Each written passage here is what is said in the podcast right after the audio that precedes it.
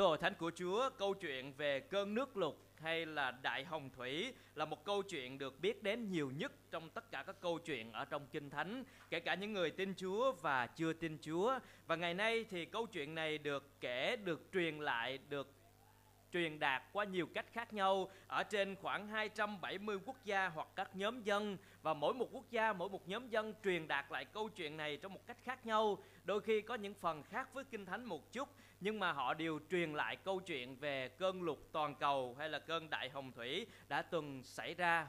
Sở dĩ câu chuyện này được nhiều người biết đến và truyền lại ở trên nhiều quốc gia như vậy là bởi vì các nhóm dân, tất cả mọi dân tộc, mọi châu lục, mọi gia đình, mọi quốc gia phân tán ngày hôm nay đều xuất phát từ gia đình của Noe và dòng dõi của ông. Vì thế giới bây giờ đã bắt đầu với một trận đại hồng thủy tiêu diệt tất cả mọi người chỉ có Noe vợ của ông ba con trai và ba con dâu của ông tổng cộng chỉ có 8 người được cứu khỏi cơn đại hồng thủy này mà thôi cho nên toàn bộ dân số những người đang sống tại thế giới hiện nay 8 tỷ người đó đều xuất phát từ gia đình của Noe và đó là lý do mà câu chuyện này được truyền tụng và nhiều người biết đến như vậy tuần trước chúng ta đã nói về một thế gian đầy tội ác một con người công chính là Noe và một Đức Chúa Trời đã ấn định hình phạt ở trong đoạn số 6. Buổi sáng nay chúng ta sẽ tiếp tục với hai đoạn, đoạn 7, đoạn 8 sẽ khá dài. Cho nên các con cái Chúa chúng ta tập trung để có thể theo kịp ở trong sứ điệp buổi sáng hôm nay. Và đoạn 7, đoạn 8 là thời gian mà Noe vào tàu, ở trong tàu và ra khỏi tàu. Noe đã có khoảng thời gian hơn một năm để đi du lịch ở trên con thuyền, con tàu mà mình ở trong đó một thời gian rất dài nhưng mà thưa hội thánh, con tàu này không giống như các du thuyền ngày nay. Con tàu này sẽ không có những bữa tiệc tùng, sẽ không có những show ca nhạc, sẽ không có những hoạt động giải trí vui nhộn. Con tàu này rất khó khăn để Noe có thể đi qua trong suốt hơn một năm đó. Và tôi nghĩ rằng chắc Noe và gia đình của mình không có bị say tàu, cho nên mới có thể ở trong tàu một khoảng thời gian dài như vậy. Chúng ta sẽ có ba điều để cùng học với nhau buổi sáng nay. Điều thứ nhất đó là Chúa hướng dẫn Noe vào tàu trong đoạn 7 từ câu 1 cho đến câu số 24. Chúng ta bắt đầu với đoạn 7. À, đoạn này bắt đầu với lời phán của Chúa. Chúa phán với Noe, con và cả gia đình con hãy vào tàu vì trong thế hệ này ta thấy con là người công chính duy nhất trước mặt ta. Đây là phần kết nối với đoạn 6 về những gì Chúa đã làm, Chúa đã quyết định. Thì bây giờ một lần nữa Chúa nói với Noe và gia đình của ông hãy vào tàu vì Chúa đã quyết định hủy diệt thế hệ đó và chỉ có một mình Noe là người công chính trước mặt Chúa. Sở dĩ Noe được gọi là người công chính trước mặt Chúa là bởi vì chúng ta đã nói trong đoạn 6 câu 8 đó là Noe được ơn trước mặt Đức Chúa Trời. Ông là người được Chúa chọn, ông là người nhận lãnh ân điển của Đức Chúa Trời. Chúa nhìn thấy cuộc đời của Noe, Chúa đối thương ông và Chúa ban ân điển cứu chuộc cho cuộc đời của Noe và Chúa đã xác nhận ông là người công chính trong thế hệ đó. Khi tất cả mọi người đều quay lưng lại với Đức Chúa Trời thì Noe là người hướng về Chúa, cùng đi với Chúa, tìm kiếm Chúa và ông đáp lại tiếng gọi của Chúa. Vì chúng ta biết rằng hành trình để Noe chuẩn bị cho việc vào tàu là một hành trình vô cùng khó khăn. Nó là một nhiệm vụ đầy thách thức và to lớn. Ông phải đóng một con tàu trong suốt một thời gian rất dài, vài chục năm ông phải đem tất cả những cái loài động vật vào tàu. Ở trong đoạn 7 từ câu 1 cho đến câu 4 đó, thì Chúa nói rằng phải đem các con vật thanh sạch và không thanh sạch vào tàu. Nếu những loài động vật thanh sạch thì đem 7 cặp, có trống, có mái, có đực, có cái. Những loài không thanh sạch thì đem một cặp vào tàu. Và tôi nghĩ rằng không phải loe phải đi tất cả các khu rừng để tìm các con vật này, nhưng mà Chúa đã hành động để dẫn chúng nó vào tàu. Rồi Noe phải chuẩn bị một lượng lương thực rất lớn cho ông và gia đình của mình trong suốt một năm 10 ngày ở trên con tàu đó cho rất nhiều động vật phải ăn lương thực đó trong suốt một thời gian rất dài. Làm sao để chúng ta tưởng tượng được rằng chúng ta có thể chuẩn bị một khối lượng lương thực rất nhiều cho gia đình 8 người ăn.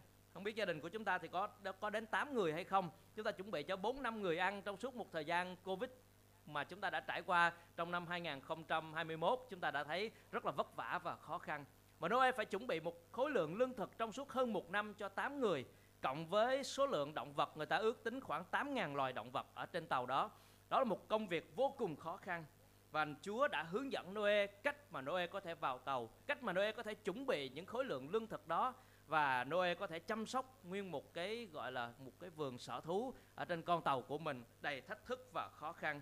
Chúa đã hướng dẫn ông và ông là một người đã đáp ứng với sự vâng lời. Ông đáp ứng và vâng lời Chúa trong toàn bộ những việc ông làm. Trong câu số 5 đó thì Noe làm theo mọi điều Đức Chúa Trời đã truyền phán. Có lẽ rằng Chúa đã hướng dẫn rất chi tiết bởi vì nếu không có sự hướng dẫn chi tiết thì Noe không thể liệu được một hành trình dài như vậy trong suốt hơn một năm lên đên ở trên mặt nước. Câu 6 đến câu 10 cho chúng ta nhìn thấy rằng Noe đã chính thức vào tàu. Câu số 6 nói rằng Noe được 600 tuổi khi trận lụt xảy ra. Noe cùng vợ, các con trai, các con dâu mình đều vào tàu để tránh nước lụt. Lúc bây giờ một cụ già đã 600 tuổi bước vào tàu cùng với gia đình của mình và lúc bây giờ thì đó là thời điểm chính thức mà ông đã vào tàu. Câu 11 đến câu 16 thì nói về thời gian và trong đoạn 7 đoạn 8 nói rất nhiều về những cột mốc về thời gian. Chúng ta có thể đọc lại để xem à, thời gian bắt đầu đó là ngày 17 tháng 2 năm thứ 600 đời Noe và sở dĩ Kinh Thánh nói nhiều về cột mốc thời gian để xác minh rằng đây là một câu chuyện có thật và đã từng xảy ra. Có thời gian, có địa điểm rõ ràng. Và lúc bấy giờ ngày 17 tháng 2 năm 600 đời Noe là nước lụt đã bắt đầu xảy ra cho chúng ta nhìn thấy rằng Chúa đã bày tỏ cái lời phán của Chúa trước đó và bây giờ đã được ứng nghiệm. Câu số 11 Đúng vào ngày 17 tháng 2 năm thứ 600 của đời Noe, các nguồn của vật lớn nổ tung và các đập trên trời mở toang, mưa trút xuống đất suốt 40 ngày và 40 đêm. À, khi chúng ta học về sáng thế ký đoạn 1, chúng ta đã nói rằng Đức Chúa Trời làm nên một khoảng không để phân cách nước ở trên và nước ở dưới. Tất cả những dưới đất có những cái cái chỗ để chứa nước và ở trên bầu trời cũng có những chỗ chứa nước. Khối lượng nước ở trên bầu trời vô cùng lớn và khối lượng nước đó đã che đi những cái tia bức xạ từ mặt trời chiếu xuống trái đất này để làm cho trái đất được ấm và được giữ ở trong một cái nhiệt độ cân bằng trên toàn tỏi trái đất. Nhưng mà trong thời của Noe thì kinh thánh nói rằng các đập các và nguồn nước ở trên trời vỡ tung, nổ tung ra và mưa từ trên trời trút xuống. Một lượng nước khổng lồ từ trên trời đổ xuống. Và đây là một lượng nước rất lớn và làm cho tất cả thế gian thời bấy giờ đều chìm ngập ở trong nước. Kinh Thánh cho chúng ta biết rằng tất cả các ngọn núi cao đều ngập cả để nói rằng không còn bất cứ một chỗ nào trú ẩn cho con người trong thời của Noe. Không có bất cứ một nơi nào có thể trú ẩn cả. Tất cả các ngọn núi cao nhất trên thế giới này đều đã bị ngập và không còn chỗ trú ẩn cho con người. Rồi cuối câu cuối câu 16 có một cụm từ mà chúng ta để ý, đó là Chúa đã đưa tất cả các gia đình của Noe và tất cả mọi loài mà Chúa đã chuẩn bị để vào tàu. Sau đó thì Kinh Thánh kết thúc câu 16 nói rằng, rồi Đức sơ va đóng cửa tàu lại. Và đây chính là quyết định của Đức Chúa Trời. Không phải Noe đóng cửa tàu. Noe đã kiên nhẫn chờ đợi và giảng dạy lời Chúa trong suốt vài chục năm mà mình đóng tàu. Và khi Noe vào tàu thì cánh cửa của con tàu này do chính Đức Giova đóng lại. Điều đó nói về thẩm quyền quyết định của Chúa. Ngài đã tuyên án thế giới đó thời bấy giờ và Ngài đã quyết định đóng cửa tàu lại. Điều đó có nghĩa là những người chung quanh khi thấy mưa lớn liên tục nhiều ngày trải qua vì phải có một thời gian để nước bắt đầu dâng lên từ từ và những cái khoảnh khắc thời gian đó, những người chung quanh đến và muốn được vào trong con tàu đó nhưng mà Đức Sô đã đóng cửa tàu lại không còn cơ hội cho một người nào khác cả, ngoài tám người mà Chúa đã ấn định để họ vào tàu.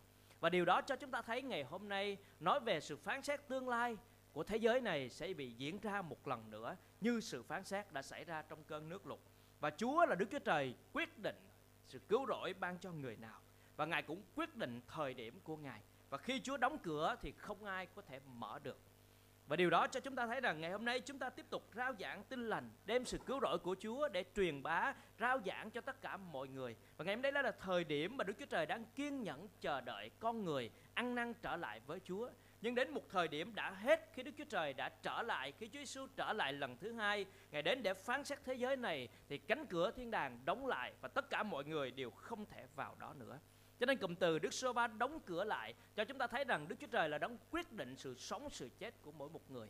Ngài quyết định sự sống ban cho Noe và gia đình của ông. Ngài quyết định sự chết cho toàn bộ những người còn lại khi không đến với Đức Chúa Trời. Ngài cũng quyết định sự cứu rỗi, cứu chuộc dành cho những người Ngài chọn và sự hư mất dành cho những người khước từ Ngài. Và điều đó cho chúng ta nhìn thấy sự dạy dỗ của Chúa và những sự hướng dẫn của Ngài cho Noe. Ân điển của Chúa dành cho cuộc đời của Noe rất lớn. Như tôi đã nói rồi, để chuẩn bị vào tàu là một điều rất khó khăn, là một nhiệm vụ mà Noe không thể làm với sức lực của chính mình. Và Chúa đã hướng dẫn, Chúa đã bày tỏ, Chúa đã bày ban ân điển để Noe có thể chuẩn bị tất cả mọi thứ trước khi bước vào tàu. Và đây là một trận lụt diễn ra toàn cầu, không phải diễn ra cục bộ ở một nơi nào đó vì có rất nhiều người vẫn đang tin rằng và đang nghĩ rằng trận lục này chỉ diễn ra ở một khoảnh khắc, một thời điểm, ở một chỗ nào đó thôi, không phải trên toàn thế giới. Nhưng mà câu 21 đến câu 24 xác định cho chúng ta biết rằng đây là một trận lục diễn ra trên toàn thế giới. Tất cả các loài xác thịt sống động trên mặt đất đều bị tiêu diệt, từ chim chóc, gia súc, thú rừng, loài bò lúc nhúc trên mặt đất cho đến loài người, tất cả các loài có hơi thở trong lỗ mũi, tức là các loài sống trên đất liền đều chết hết. Ngài đã diệt sạch mọi sinh vật trên mặt đất, từ loài người cho đến loài thú, loài bò sát, loài chim trời, tất cả đều bị quét sạch khỏi mặt đất, chỉ còn lại Noe và các loài ở trong tàu với ông mà thôi. Nước bao phủ mặt đất suốt 150 ngày. Ở đây Chúa đã đóng cửa con tàu và tất cả những loài vật từ con người cho đến các động vật ở ngoài tàu đều chết hết. Và điều đó cho chúng ta nhìn thấy một Đức Chúa Trời đấng quyết định. Ngài đấng cầm giữ sự sống. Ngài kiên nhẫn, Ngài chờ đợi nhưng có thời điểm sẽ đóng cửa tất cả mọi điều. Thế gian này chúng ta thấy rằng đang diễn ra rất nhiều điều. Nhưng mà đến một thời điểm thì thế giới này sẽ kết thúc. Như phi đoạn 3, phi nhì đoạn 3 câu 9 Chúa không chậm trễ về lời hứa của Ngài như một số người nghĩ đâu, nhưng Ngài kiên nhẫn đối với anh em, không muốn một người nào chết mất mà muốn mọi người đều ăn năn. Đây là thời điểm của sự kiên nhẫn. Khi cánh cửa của thiên đàng vẫn còn đang mở rộng cho tất cả mọi người. Ai đến với Chúa Giêsu, ai ăn năn tin nhận Ngài thì sẽ được nhận lấy sự cứu rỗi. Nhưng khi thời điểm sẽ hết, sự kiên nhẫn của Đức Chúa Trời sẽ không còn nữa và Ngài sẽ trở lại với thế giới này và khi Ngài đã phán xét thì không còn ai có thể bước vào thiên đàng được nữa. Cho nên Chúa vẫn đang kiên nhẫn, Ngài là đấng quyết định tất cả mọi điều, Ngài là đấng cầm nắm sự sống, sự chết, sự cứu chuộc và sự hư mất của tất cả mọi người trên thế gian này. Nhưng Chúa cũng là đấng hướng dẫn cho những người được ơn, những người nhận ân điển của Ngài. Chúa hướng dẫn cho Noe biết cách mà Noe có thể sống và chuẩn bị cho mình để vào tàu và có thể sống sót ở trong cơn nước lụt. Và đó chính là ân điển của Chúa dành cho cuộc đời của Noe. Chúng ta sẽ đến với điều thứ hai từ câu 1 cho đến câu số 14 của đoạn 8 đó là Chúa nhớ đến Noe trong tàu và lúc bấy giờ thì chúng ta biết rằng thời điểm bắt đầu ở đoạn 8 là thời điểm đã là 150 ngày là gần một chặng đường nửa gần một nửa chặng đường mà Noe đã lên đên trên mặt nước câu số 8 uh, ờ, câu 1 của đoạn 8 Đức Chúa Trời nhớ đến Noe cùng các loài thú rừng và gia súc ở trong tàu với ông nên Ngài khiến một trận gió thổi ngang qua mặt đất và nước rút xuống ở đây cho chúng ta thấy rằng đoạn 7 thì bắt đầu với cụm từ Đức Sô Va phán, đoạn 8 thì bắt đầu với cụm từ Đức Chúa Trời nhớ đến và Chúa đã nhớ đến Noe ở trong tàu. Và điều này không có nghĩa là Chúa quên, không có nghĩa là trước đó 150 ngày qua Chúa đã quên mất rồi. Chúa đã quên một gia đình tinh kính, một con người Chúa chọn ở trên tàu và Chúa đang bận rộn với những công việc khác không phải là chú quên. Nhưng khi Kinh Thánh nói về cụm từ nhớ đến ở trong cách mà chúng ta có thể học để hiểu trong ngôn ngữ mà Chúa bày tỏ cho chúng ta, đó là Chúa đang nói đến thời điểm và sự thăm viếng của Ngài hay là sự quan tâm đặc biệt của Ngài. Làm sao Noe có thể trải qua 150 ngày đã qua và ông thật sự không biết rằng còn bao nhiêu ngày nữa để mình có thể lên đên trên mặt nước. Cảnh tượng đó rất là khủng khiếp mà Noe phải trải qua khi ông bắt đầu vào tàu. Cơn mưa kéo dài, nước bắt đầu dâng lên, những tiếng la hét ở bên ngoài con tàu và những người mong được cứu những người đang bị nhận chìm ở trong cơn nước lụt đó chung quanh đời sống của ông. Và tôi nghĩ rằng nó giống như Covid mà chúng ta đã từng trải qua mặc dù chúng ta không trải qua đến nỗi kinh khủng như là Noe. Chúng ta cũng đã từng ở trong một giai đoạn phải đóng cửa nhà mình lại. Ở bên ngoài tiếng còi xe kêu in nổi bên ngoài những người cấp cứu những người phải đối diện với sự chết bên ngoài sự khủng hoảng của thế giới đến uh, một mức độ rất là khủng khiếp và nhiều người thất vọng nhiều người bi quan và nhiều người không biết phải làm gì nhưng mà đối với Noe còn khủng khiếp hơn là bởi vì chỉ còn một mình Noe và gia đình của mình mà thôi. Thế giới bây giờ không còn ai cả. Ông đã lên đên suốt 150 ngày ở trên mặt nước như vậy. Và sự vô định, sự khó khăn, sự thách thức ở trong cảm xúc, ở trong lý trí là rất là nhiều đối với Noe trong một cái hoàn cảnh như vậy. Nhưng mà Kinh Thánh cho chúng ta một sự yên ủi, một sự nâng đỡ khi Noe phải trải qua những ngày lên đên trên mặt nước. Kinh Thánh nói rằng Đức Sô Va, Đức Chúa Trời nhớ đến Noe cùng các loài thú rừng và gia súc. Chúa nhớ đến Noe Chúa quan tâm đến Noe và Chúa ở với Noe trong con tàu đó. Và không chỉ những Noe thôi, nhưng còn các loài gia súc trên tàu với ông nữa. Ngài đang quan tâm đến các tạo vật của Ngài. Và trong một hoàn cảnh như Noe không có sự nhớ đến của Chúa, không có sự quan tâm của Chúa thì ông không biết rằng cuộc đời của ông sẽ như thế nào. Bởi vì nếu Noe không được sự quan tâm, sự nhớ đến của Chúa mà ông ở trên tàu và kéo dài từ năm này qua năm kia thì ông mới là người trải qua cái sự cay đắng và chết chóc thảm khốc hơn những người kia. Vì những người kia trong trận lục diễn ra họ sẽ chết rất là nhanh chóng Còn nơi ở trên tàu trong sự lâu dài Nếu Chúa không nhớ đến và nguồn lương thực hết Thì ông là chết dần chết mòn ở trong cái sự đói khát và trong sự mệt mỏi của sự chờ đợi cho nên cụm từ Đức Sô Va nhớ đến làm cho chúng ta được nâng đỡ, được khích lệ bởi vì Chúa quan tâm đến Noe và những tạo vật của Ngài. Chúa nhớ đến cuộc đời của chúng ta trong hành trình chúng ta biết Chúa, tin Chúa, theo Chúa thì Ngài nhớ đến cuộc đời của chúng ta. Ngài không bao giờ quên cuộc đời của chúng ta. Kinh Thánh Ê-sai thì nói rằng Chúa vẫn đang bồng ẩm chúng ta từ khi chúng con ta còn trẻ cho đến đầu râu tóc bạc thì Chúa vẫn bồng ẩm cuộc đời của chúng ta. Chúa nhớ đến Noe và các loài súc vật đang ở với ông. Sau đó Kinh Thánh nói tiếp rằng nên Ngài khiến một trận gió thổi ngang qua trên mặt đất và nước rút xuống. Khi Chúa nhớ thì Ngài sẽ hành động. Khi Chúa nhớ đến thì Ngài sẽ hành động. Ngài đem đến một sự giải cứu bắt đầu dành cho Noe để ông có thể chuẩn bị cho hành trình rời khỏi con tàu của mình. Nước bắt đầu rút xuống, Ngài khiến một trận gió thổi ngang qua, những cơn mưa đã dừng lại và mặt nước đang bắt đầu xuống dần. Và những hành động tiếp theo của Noe cho chúng ta nhìn thấy ở trong câu số 3 đó thì nước rút dần khỏi mặt đất sau 150 ngày, nước mới xuống thấp. Vào ngày 17 tháng 7, chiếc tàu tấp trên núi Ararat. Ngày 17 tháng 7 có nghĩa là đã 5 tháng từ khi Noe vào tàu, là Noe vào tàu ngày 17 tháng 2. Bây giờ là 17 tháng 7, 5 tháng sau thì nước đã rút xuống và thời điểm này thì chúng ta nhìn thấy ờ, đó là ông đã trải qua 150 ngày và chiếc tàu đã tấp lại, dừng lại ở trên đỉnh núi Ararat và đỉnh núi này ngày hôm nay đó là thuộc về Thổ Nhĩ Kỳ và trong các nhà khảo cổ học người ta cũng đã tìm thấy và có bằng chứng để minh chứng rằng chiếc tàu của Noe đã từng tồn tại. Vào ngày 20 tháng 6 năm 1987, Bộ Ngoại giao, Bộ Nội vụ và các cơ quan khảo cổ của Thổ Nhĩ Kỳ và các nhà nghiên cứu của trường đại học Atatürk đã công nhận những khám phá của nhóm thám hiểm Ronqua rằng các vật thể hình như con tàu đã tấp trên một ngọn núi với độ cao 2.000 mét so với mực nước biển và nơi đó đã trở thành công viên quốc gia và báu vật của Thổ Nhĩ Kỳ để xác minh rằng các nhà khảo cổ học đã tìm thấy con tàu đã tấp vào đỉnh núi Agarat đó thuộc về Thổ Nhĩ Kỳ.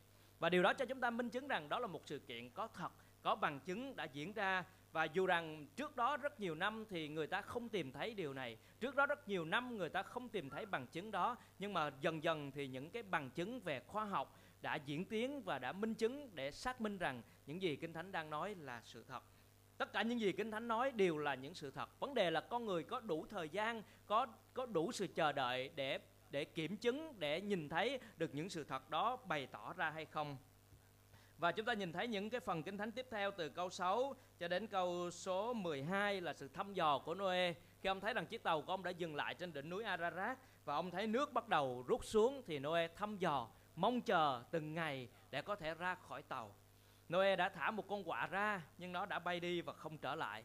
Cho nên ông thả tiếp một con bồ câu ra, nó bay đi rồi sau đó nó trở lại. Và ông biết rằng bồ câu thì là một động vật thích sự sạch sẽ cho nên những cái nước đang bị ô nhiễm và có những xác chết đó nó không thể à, ở lại không thể đậu lại cho nên nó phải trở về tàu. Ông thả con bồ câu đến ba lần và sau đó thì con bồ câu tha về một nhánh ô liu tươi. Ông thấy rằng cuộc sống đã bắt đầu có hy vọng đã có những cái cành cây đã được xuất hiện. Và sau đó thì ông đợi ông đợi cho đến ngày kinh thánh nói câu 13 ngày mùng 1 tháng giêng năm thứ 601 nước đã rút cạn trên mặt đất Noe dở mui tàu và nhìn thấy đất đã khô ráo. Ngày 11 tháng Giêng, sự bắt đầu của một năm mới ở trong đời của ông, ông đã nhìn thấy sự khô ráo. Ngày 27 tháng 2, đất đã khô hoàn toàn và đây cũng là ngày mà Noe ra khỏi tàu. Và đây cho chúng ta nhìn thấy rằng Chúa đã nhớ đến, Chúa đã chăm sóc, Chúa đã bảo vệ Noe hành trình một năm 10 ngày ở trong tàu từ ngày 17 tháng 2 năm 601 cho đến ngày 27 à, năm ngày 17 tháng 2 năm 600 cho đến ngày 27 tháng 2 năm 601 của đời Noe, nghĩa là một năm 10 ngày Noe lên đến trên biển và trong hành trình đó Chúa đã nhớ đến Noe. Chúa đã thăm viếng, Chúa đã ở cùng, Chúa đã chăm sóc và quan tâm đến cuộc đời của Noe. Và điều đó nó giống như hành trình đức tin của chúng ta khi ở trên đất này. Khi Noe vào tàu giống như hình ảnh của chúng ta bước vào trong đời sống đức tin, đi theo Chúa Giêsu của chúng ta và trong hành trình đó chúng ta đang lên đên ở trên thế gian này. Chúng ta đang sống giữa thế gian với những cái đời sống với những con người, với những sự cám dỗ, với những thách thức và trong hành trình đó Noe có Chúa ở cùng. Noe có được sự thấm viếng của Chúa, có được sự nhớ đến của Chúa, có được sự hành động của Chúa, có được cách mà Ngài đã bày tỏ để giải cứu và giúp đỡ ông. Và tôi thiết nghĩ rằng đó là một hành trình mà chúng ta đang đi theo Chúa. Sẽ có rất nhiều sự thách thức, khó khăn ở trong hành trình dài trong đời sống đức tin của mình. Nhưng hãy nhớ rằng Chúa nhớ đến chúng ta. Chúa quan tâm đến cuộc đời của chúng ta và Chúa có thể dự liệu tất cả những gì cần thiết để cuộc đời của chúng ta có thể sống và đi theo Chúa. Và chúng ta sẽ học với nhau điều cuối cùng ở đây trong từ câu số 15 cho đến câu số 22. Đó là Chúa được thờ phượng khi Noe ra khỏi tàu. Chúa được thờ phượng khi Noe ra khỏi tàu bắt đầu từ câu số 15. Đức Chúa Trời phán với Noe, con hãy ra khỏi tàu cùng với vợ, các con trai và con dâu mình. Ở phần trước thì chúng ta thấy rằng đất đã khô ráo nhưng mà Noe vẫn chờ đợi. Ông chờ đợi lời phán của Ngài.